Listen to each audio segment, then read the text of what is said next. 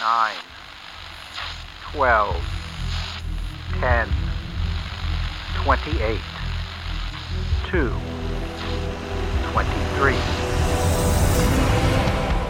This is Deep State Radio, coming to you direct from our super secret studio in the third sub basement of the Ministry of Snark in Washington, D.C., and from other undisclosed locations across America. Hello, and welcome to another episode of Deep State Radio. I am David Rothkopf, and I am your host.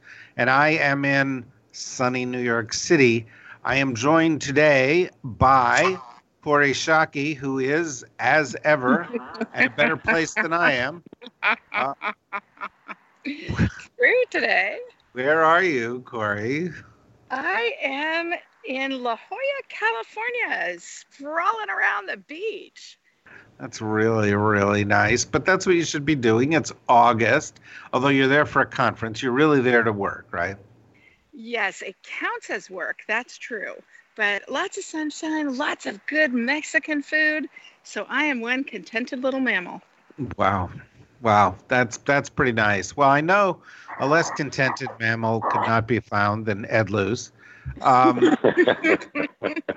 you, you think I'm a mammal? our that's what we've speculated. I'm actually a fish. For God's sake, where is it? Well, there's that whole cold-blooded English thing, but you've just returned from England, have you not? I, I have indeed um, got back two or three days ago and um, enjoying enjoying um, the swamp. Well, with neither of you there, it's going unwatched. And I would have to say, based on the news, um, it could use some adult supervision. Yes. Um, uh, I, have to say, I, I'm, I'm really, really very frightened about um, the next few weeks in British politics. The way I think it's going to go, as devised by Boris Johnson's advisor, stroke evil genius, a man called Dominic Cummings, is that there will be a vote of confidence in Boris Johnson's government, which he will lose if he had any um, paid any heed to convention, to British political practice or history, he would then resign, but he won't resign. What he will do instead is call an election for November the 1st, the day after no deal Brexit, Halloween. Um, and the only person standing between him and that scenario would be the Queen, um, who would have the prerogative to say, no, a new government must be formed before an election can be called. Um, but knowing what I know about the Queen of England, she, every fiber of her body would say, do not inject yourself into any political partisan situation. Um, and so I believe that I believe that that Dominic Cummings evil genius or um, evil idiot scenario is actually a very likely one. Well, Kori, you know this is is is a very interesting situation because, of course, Ed understands England and he understands the Queen, but if there was ever a situation in which the Queen ought to inject herself because of her unique role and because of the one thing she is supposed to be responsible for, it would be this one, wouldn't it? I mean, if if this thing happens the way Ed just described, it could be the undoing of her kingdom. Well, yes, that's certainly true.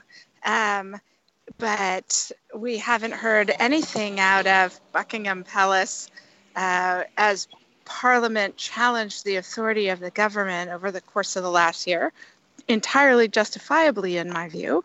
But I am skeptical that she will actually play the role that uh, that Ed suggests. I I agree with Ed's assessment. I think that this is this is a really scary time in British politics, and uh, the the prospect of not just political damage in the moment occurring, but systemic damage is extraordinarily high.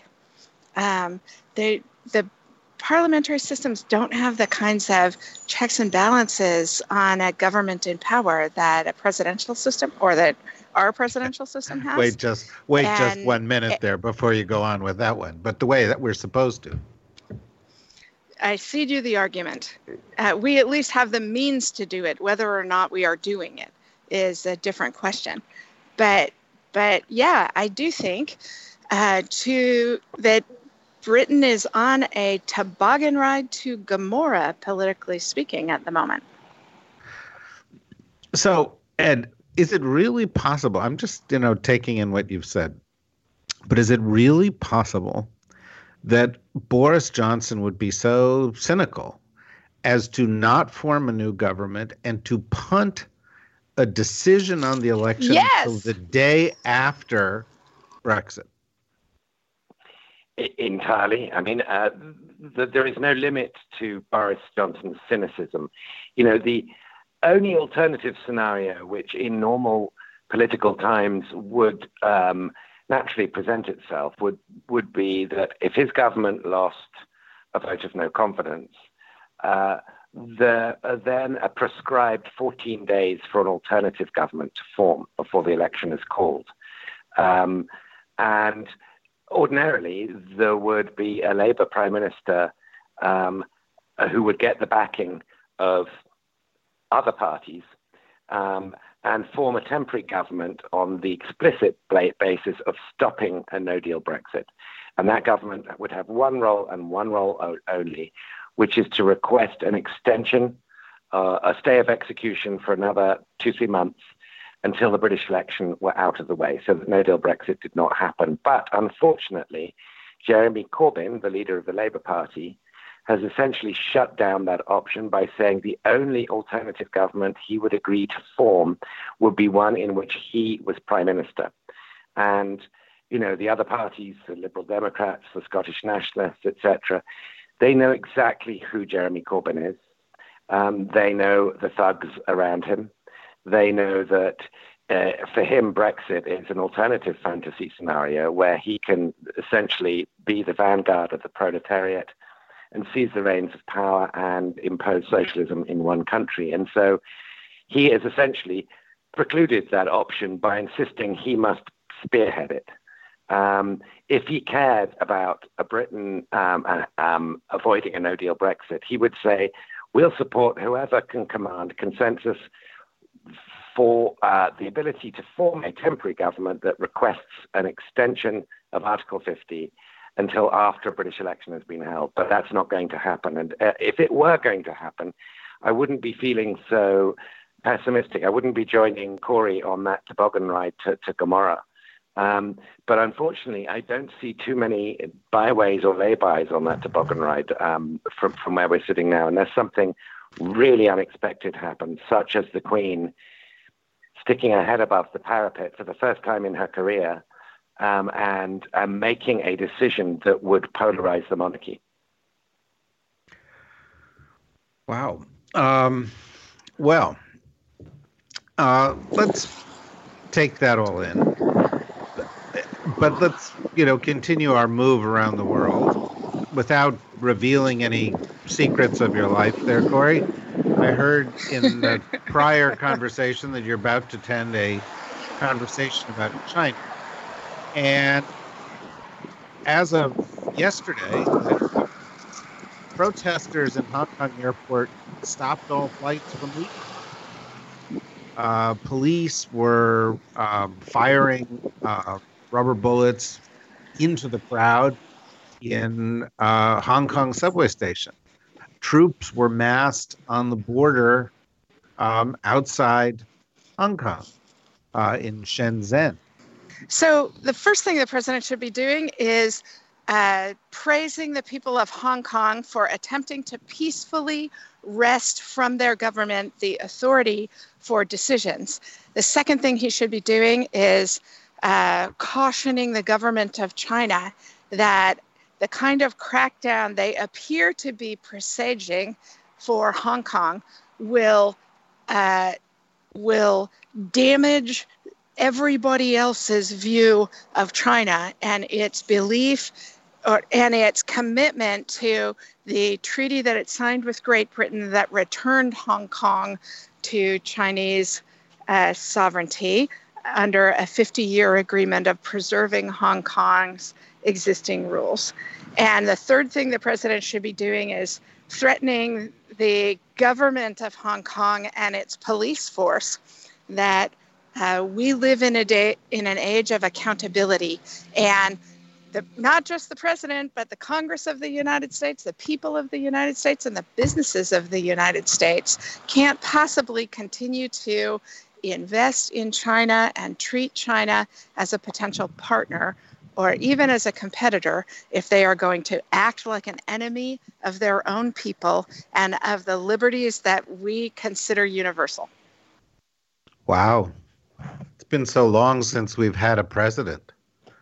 Um, uh, I you, and you sound so presidential, right, Ed? She sounds very presidential. I'd vote for her. I thank you for that vote of confidence. By the yes, way, no, no, we will both we both vote for you, and I'm willing to go door to door canvassing for you. Um, but but but but but Ed, as we as we look at this situation, that's not what's going to happen. The Chinese know they have a free pass, and this is relevant in China with regard to Hong Kong.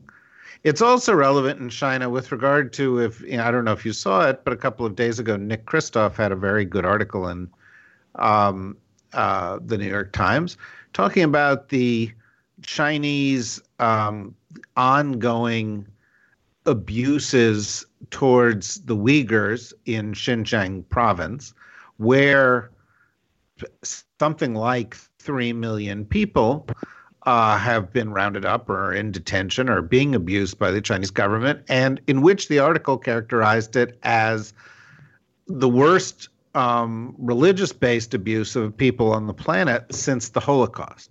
Uh, and, you know, I, the message goes beyond China to other countries that see this kind of free pass. But do you do do, uh, do you know? Speaking of toboggan rides to Gomorrah, do you see a, a president standing on the sidelines as ours is doing, uh, off, you know, presenting uh, or putting us in a position um, where no moral leadership produces a slippery slope and and and catastrophes on fronts like this? Yeah, I mean, I no no doubt whatsoever that Trump, you know, has been enabling and giving the green light to all kinds of abuses um, around the world and the situation in Xinjiang with the Uyghurs, who um, I believe are studying at community college, um, according to the Chinese, um, yeah. Um, but are rounded up in uh, detention centers, according to human rights groups. The situation in Xinjiang is a good example of the kind of thing that this president really doesn't care about. Um, uh, and uh, that that's that's a, you know a partly a consequence of Trumpism. Um, what what I think um, the Chinese are going to be weighing in Hong Kong is not so much you know whether an American president approves or disapproves of this, what it would do to Chinese growth if the PLA were actually to go into Hong Kong and um, open fire on these protesters, um, a sort of Tiananmen rerun um, I think would be catastrophic for China's growth, for investment in China, um, and would also be catastrophic in terms of Taiwan, the political impact on Taiwan, which has got a presidential election in January, in which there's going to be a choice between, you know, the, the standard Kuomintang candidate who's pro-China and one China, and um, the current president, who um, Tsai Ing-wen, who's very much, you know, for Taiwanese independence, although she's not yet running on that. I think if you know you get bloodshed in Hong Kong at the hands of the PLA, she will be running on that. And um, so, though, in addition to the economic meltdown you would get um, if, uh, if if there was bloodshed on the streets of Hong Kong, um, you would also get a massive political and geopolitical crisis engendered by this. And one would hope, I have no insights into Xi Jinping's um, you know, thinking um, on this, but one would hope that he would have thought a couple of steps ahead um, and realized that some loss of faith, some loss of pride in Hong Kong is a much lower price to pay than um, the extremely steep price that would result from the PLA being being being used with live shooting on the streets of Hong Kong. But that's not a prediction. That's just how I would weigh the options, and, and uh, I've got no confidence that's how Xi Jinping is weighing the options. Well, let me let me sort of pose the same kind of question to you, Kori. but instead of making a president right now, um, I, I, will make you, you the president, or you can be an advisor to the president who comes in in January of 2021 after we've had a period of um, no U.S. position on on effectively any issue of human rights, other than you know an unconstructive one, as we saw in in in the case of Saudi Arabia, for example. Um, what does the new president do? How do you reassert um, not just moral leadership, but a policy that might actually be effective in this regard? Uh, or is that just not a realistic expectation? No, I do think it's a realistic expectation, and it's the kind of natural posture of American foreign policy. Tom Wright, in his most recent book on U.S. foreign policy, emphasized that something that I had never thought of, which is that there's no sense pretending that values don't drench Americans' foreign policy, because even if in the near term an American government, as the Trump administration is, attempts to uh, avoid human rights and universal values that nobody's ever going to believe that of the United States, right? The government of China and the government of Russia and the government of Iran are and the government of North Korea are all right to believe that Americans yearn for regime change in their countries because we hold these truths to be self-evident that people have inherent rights and that they loan them to governments in limited ways. And all four of the governments just mentioned would not be in power if their own people had the opportunity to to create accountable governments. So what do we do about it in January uh, 2021?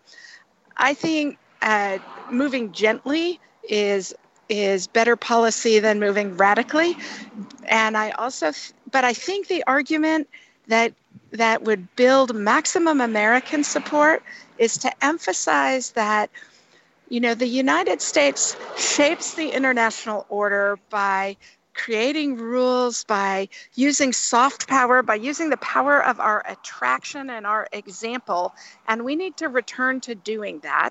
And let's start by celebrating people brave enough to stand up to repressive governments and brave enough to use peaceful protest, not violence, and that governments are likeliest to retain the consent and the conformity of their public if they don't use violence against them. Yeah, I can't help but observe that, you know, one way we could do that is actually letting asylum seekers into the United States and not penalizing uh, immigrants who come here legally, as the government has attempted to start to do. Um, Absolutely uh, true.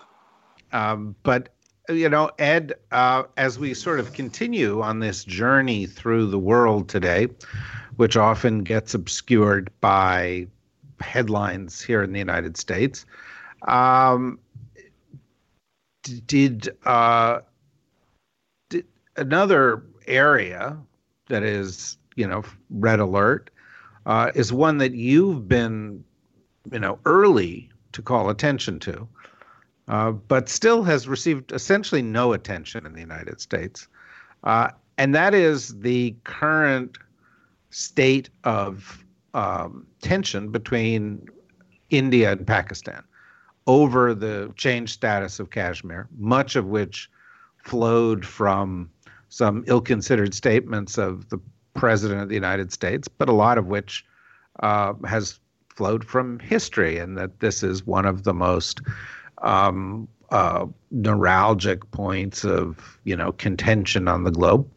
Uh, and in the past few days, that situation has gotten worse with redeployment of Pakistani fighter jets, with changes in policy by the Pakistani and Indian government. Uh, and of course, Pakistan is an ally of China, and India is a rival of China. And if America sits on the sidelines on this one, uh, that has consequences uh, in the geopolitical sense as well. And so I'm wondering what's the state of play? And what do you think a constructive U.S. or international response to this would be?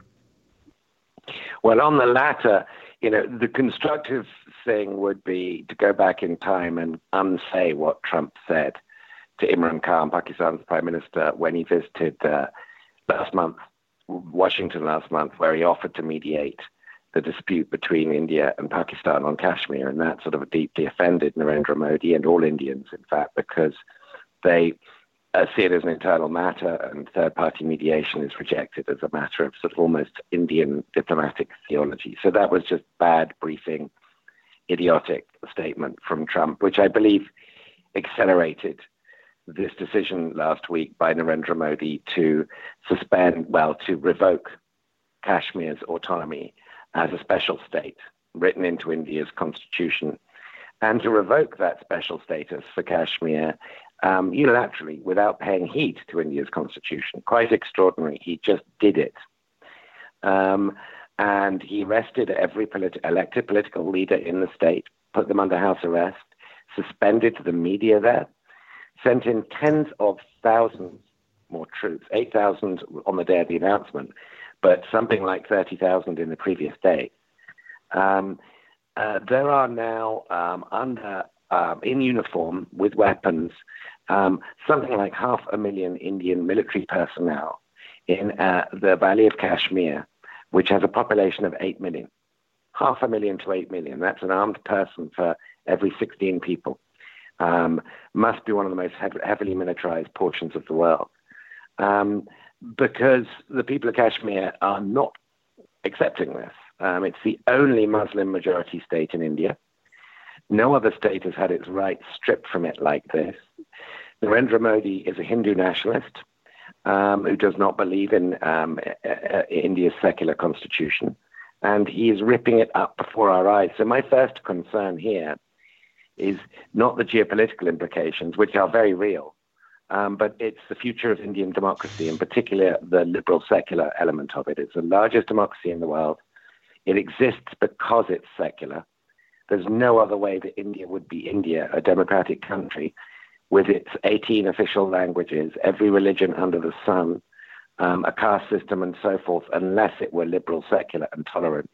And we have a, um, anti-secular, intolerant, Hindu majoritarian prime minister before our eyes, steamrolling that. That is my first concern.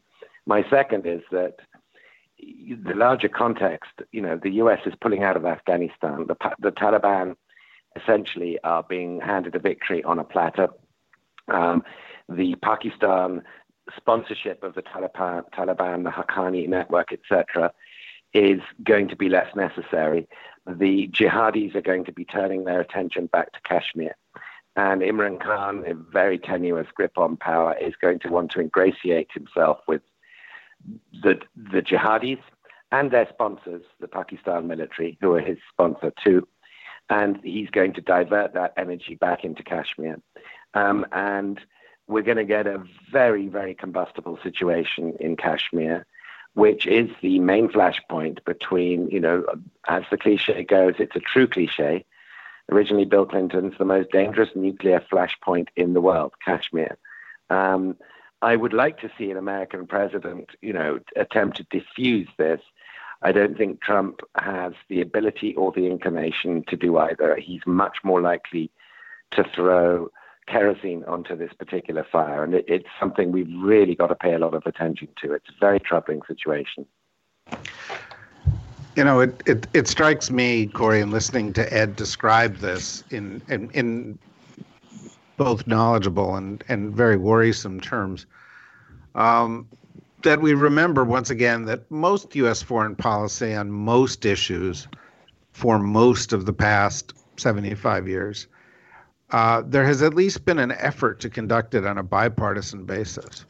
And on issues like the ones we're discussing here, there could be a little bit of a difference in how you have a trade policy with China or whether you embrace Modi vigorously or not so vigorously or, or so forth. But that, that, that the U.S. interests are so clear that there is no real issue of partisanship involved. Am, am I incorrect in that, in, in your view? You are not incorrect in that.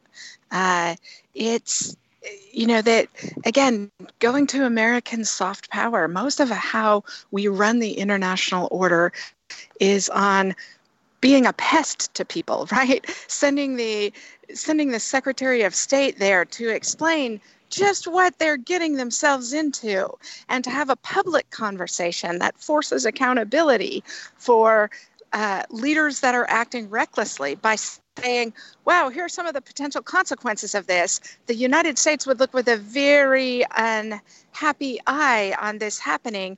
And I can't tell you that we could restrain the Congress if you proceed to do something so dangerous to our interests and we believe to your interests. But the Trump administration isn't doing any of that. I mean, the only example I can think of is Mike Pompeo's. Um, conversation with the Japanese and South Koreans. But again, we should have prevented that from happening. We should have been a lot more visible. We should have been a lot more public in how we had that conversation. And we should be imposing uh, costs on friends of the United States that are doing things that are going to make wars more likely, that we will get dragged into, uh, or we'll end up with an international order much more chaotic and violent than the one that we have now. So I'm sorry, that's a very long way of saying, David, you are exactly right. yeah. Um, I, I, I have to say, yeah. And why didn't you lead with that? But on, on the other hand, um, you know, there's an easy way for these countries to get around this. And with the current administration, and that all they have to do is write a nice note to the president and say a few flattering things, and he'll give them a pass. you know, Good I mean, Lord. you know, which is what Yeah. he seems to be Did doing. you yeah, go on. did you see the stories about the notes to Justin Trudeau? oh, Because God. because that's the craziest one of late, I think. explain to our listeners what you're talking about. Yeah, so the president fired off a couple of, uh, you know, he uses a pen the size of a horse's leg and writes in really thick, as you can see from his signature on executive orders. And he sent a couple of those notes to the Prime Minister of Canada suggesting uh, or complaining about the trade balance between the US and Canada. And maybe the reason the president hates Justin Trudeau so much is that uh, Justin Trudeau politely responded by sending the president the U.S. trade representatives figures showing that actually the U.S. has a positive trade balance with Canada. Uh, and since this is a president that doesn't actually like data, that he has firmly held beliefs, most of which are untrue or at least 45 years out of date, um, Justin Trudeau pointing out the facts of the case I'm sure enraged the president. it's it's it's a little worse than that because you know and one, and one of the things that he sent using a not just a sharpie that as you described but a silver sharpie he saw a cover of time magazine or some magazine that was a picture of justin trudeau and it said the anti-trump question mark or something. And then he wrote you know i saw this. I hope this is not true. But of course anti-trump doesn't mean he's against trump it means he's the opposite of Trump. But Trump, you know, is completely in the dark on this, as on so many other things. You know, Ed, I, you were in England. Were you picking up the paper each morning to see whether a cloud of Russian radioactive dust was heading your way? Uh, since our, our Russian friends seem to be up to their old um, mishandling of, of, of nuclear material. Well, if I was relying on um, the morning newspaper to give me a warning, um, uh, you know, of radiation, which sometimes beats the press, then I would probably fully deserve to be irradiated on the spot. So I was I was nervously checking my um, Twitter uh, Geiger-ometer. Um, but no, I, I, you know I don't know enough about that accident. Um, uh, you know I do I do know it's described as a mini Chernobyl, um, and that there are sort of strategic weaknesses that have been revealed by this. But I don't know enough about that to give you a, a proper answer, um, except that I do still pick up a morning newspaper. Well, it's it's that's charming, and and I'm not sure exactly why you do that, but I assume it's because you have fish to be wrapped. Um, yeah, having exactly. There's chips. There's chip, chip. cod. Exactly. um, but you know, Kori, one of the things that strikes me about this is, you know, part of this story turns on the development of a nuclear-powered Russian missile, which our friend David Sanger, off in Vermont or wherever he is, has been writing about. Um, And you know, there's no really reason for the Russians to have nuclear-powered missiles unless they're targeting us. Um, and right, I mean, uh, unless they're targeting yes. still. it is true that the Russians have been developing uh, nuclear armed missiles in violation of their commitments in the INF Treaty, which was what precipitated the Trump administration's withdrawal. And for people like me who favored the U.S. remaining in the treaty, the challenge is to suggest how it is we would bring the Russians back into compliance. And nobody's found a way to do that yet.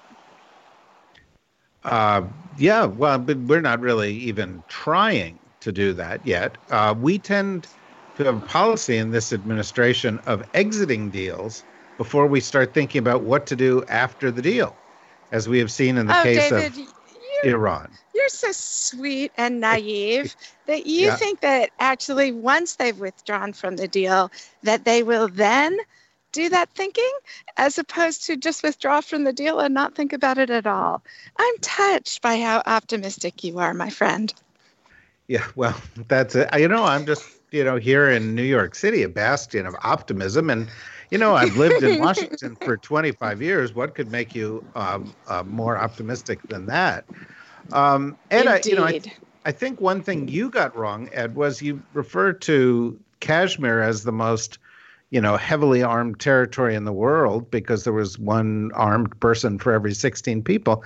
And while that may be true for the most of the world, it certainly doesn't take into consideration every city, town, and suburb in the United States. Yeah, that's true. Um, I mean, if you if you add up all the privately held whatever it is, 300 million privately held arms, It's, which it's believe closer to 400 million, but yes. it's close to 400 million, which I believe is uh, uh, uh, most of which are owned by five percent of the population. 50, And, 50% um, of the weapons in the United States are actually owned by 3% of the population. Okay, so that's even worse. Um, and you know, taking a wild demographic guess, I, I'm assuming most of them are not Latina females um, or um, elderly Muslim men. Well, as you Um, mentioned that, I just pointed out, and there we, I've mentioned this, but I think prior, but there was a nice article in Scientific American uh, last year, which pointed out that the vast majority of that group were n- white males, but not just white males. It's white males who harbor racial fears. Yeah. Um, it's terrifying. I mean, I think I think I mentioned to you earlier in my sort of existential um, uh, gloom about um, Britain's toboggan ride. Um, uh, the one sort of piece of silver lining that I found was at least Britain isn't constitutionally armed. You know, the, the absence of guns is just uh, one nice sort of point to emphasize, and it, it really, really worries me um, just you know how few of those three percent who own whatever it is, 200 million guns, the armories in people's homes. I mean, the, I've got a friend who's uh, in Eastern Ohio, um, who's got something like 55 different weapons of every possible description in his basement. Holds very sort of nativist views. Consumes a media that tells him we're being invaded you know, is on these websites that, um, you know, are, are sort of endless, bottomless pits because they link to one another and they go on and on and on. There's a whole self reinforcing worldview there. Um, that people who are constitutionally armed um, with small armories, with enough in their basements, you know, for a whole town to defend itself, um, are capable of using, and a president who's green lighting them. Um, you know, we're the second anniversary of Charlottesville um, at the moment this week, and um, and the president hasn't changed his act, uh, and it's de- it's deeply worrying. I have nothing really original to say on this, except that I find it terrifying. Well, you know, you're you're exactly right, Ed. That is depressing, um, uh, and of course, for a lot of us in the United States, um, it has occupied a lot of our attention, and rightly so. Uh, although, unfortunately, not enough of that attention has actually been focused on taking the real and immediate steps we need to remedy this grievous drug uh, gun problem we have in the United States, or for that matter, the problem of of, of white supremacists, which uh, uh, goes hand in hand with it. Um, but we can't let ourselves be distracted. And one of the things we're trying to do on Deep State Radio is we're trying to say, yes, these are important issues. Yes, the campaign is an important issue. Yes, Trump is, um, uh, you know, horrible president and a bad person. But around the world right now, in North Korea, in China with regard to Hong Kong, in Xinjiang province, in Russia where they're testing weapons, with Russia where we're eliminating key nuclear treaties, in Iran where we've eliminated a nuclear treaty and where tensions are growing in the Persian Gulf. Um, in, in, Europe, where Brexit is looming and where Europe is weakening and where the United States is contributing to that. In Brazil, where the rainforest is being torn apart uh, irreparably damaged in the Arctic, where fires burn, in Greenland, where ice melts. Around the world right now, there are crisis after crisis after crisis, and in every case, as we said last week, the U.S. has exacerbated this. But one of the things that we have to do in order to address those things is send a message to political leaders in whatever country we're living in that they are priorities, that they can't slip by. Because each one of these things has the possibility of spinning into global level crisis with implications for countries everywhere. And that's why we'll keep covering them here at Deep State Radio. And if you go to the DSRnetwork.com, you can find how we're covering it on the podcast, or you can listen to our other podcasts on National uh, Security Magazine this week. We've got uh, really, really interesting uh, uh, discussion, precisely uh, this set of issues. Um, we have DSR Live coming on Thursday. We have Unredacted. We have a whole host of things for you uh, in new written content. So go to the DSR Network, join up, become a member, uh, come back later in the week, come back next week, take some time out or enjoy this as Kori was on the beach in the summertime. and we'll see you again very soon. Thank you very much. Bye bye. Deep State Radio is a production of the Deep State Radio Network, a division of TRG Interactive Media. Our podcast today was produced in cooperation with Goat Rodeo Productions and was supervised by Ian Enright. Join us again for another episode of Deep State Radio. If you don't, we know where to find